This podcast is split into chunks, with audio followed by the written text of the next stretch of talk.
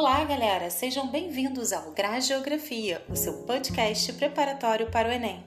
No episódio 1, resolvemos a questão 46 da prova de Ciências Humanas e Suas Tecnologias do Enem 2020, caderno azul. O assunto da questão foi a relação comercial entre Brasil e China.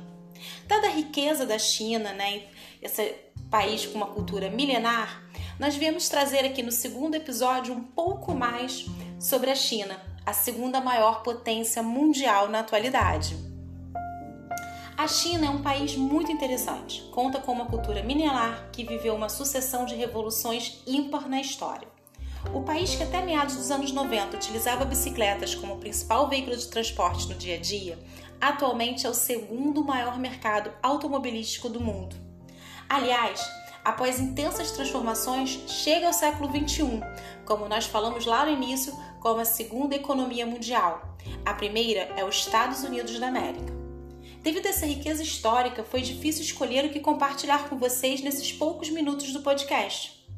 Mas, algumas, mas após algumas ponderações, resolvi começar pela Revolução Cultural de 1966. Com o intuito de contornar uma série de crises internas, Mao Tse-tung realiza intensas campanhas para o desenvolvimento do sentimento patriótico chinês. Nesse período, a união do povo chinês estava alicerçada em torno de alguns inimigos. No âmbito internacional, os soviéticos e os norte-americanos, internamente os feudalistas, os proprietários de terra, os religiosos e todos aqueles que eram considerados traidores de Mao. Combatia-se os velhos hábitos, velhas culturas, velhos pensamentos, velhos costumes. A doutrinação dos jovens foi a principal estratégia adotada. Com o apoio deles, nomes de praças, de ruas e até mesmo de pratos típicos foram trocados.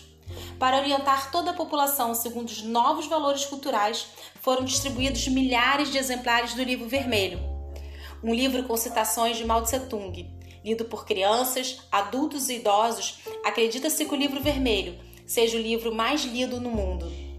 O livro vermelho e as estátuas de Mao espalhadas por todo o país contribuíram para a formação de uma figura mitológica em torno do grande líder revolucionário chinês, que morreu em setembro de 1976. Mao deixa um controverso legado, pois apesar de todas as transformações realizadas no país, a economia estava paralisada e muitas pessoas viviam na miséria.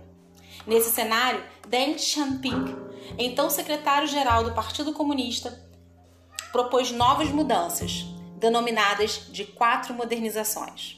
O setor agrícola foi modernizado, o que aumentou a produtividade e melhorou a condição de vida de diversas regiões do país.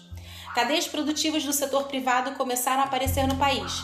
Pela primeira vez após a Revolução Chinesa de 1949, o país permitiu investimentos estrangeiros. Foram criadas zonas econômicas especiais, como a conhecida Zona do Silício Chinês. Com as novas mudanças, a China aumentou muito sua capacidade produtiva e desenvolveu novos cenários de gestão. Como consequência, o número de pessoas pobres na China diminuiu drasticamente. A partir dos anos 90, as transformações na China levaram a alto índice de crescimento econômico, à urbanização, ao aumento do potencial de consumo da população chinesa e ao aumento da poluição atmosférica.